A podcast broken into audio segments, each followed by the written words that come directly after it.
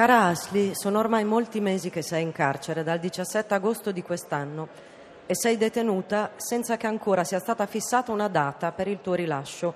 Ho letto che non stai bene di salute, dunque immagino che la detenzione per te sia uno stato ancora più difficile. Non ho idea se questa mattina ti sia giunta notizia dell'ennesimo tragico attentato che ha colpito ieri sera il centro della tua città, Istanbul, a Besiktas, di fronte allo stadio, e nel quale 38 persone, a quanto è dato sapere fino adesso, hanno perso la vita e oltre 150 sono state ferite. Vivere e lavorare in un paese in cui il terrore è costante e terribile e così come è terribile silenziare le voci del dissenso e quelle che cercano la verità e la giustizia in un clima di confusione e oppressione.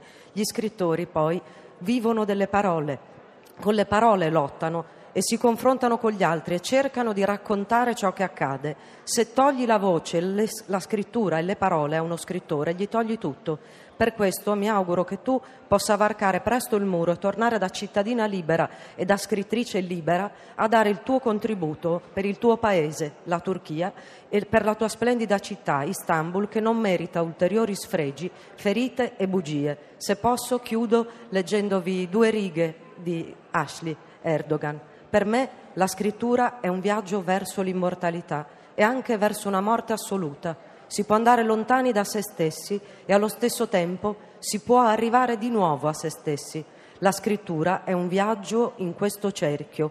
Che il tuo viaggio e quello delle tue parole possa essere il più lungo possibile.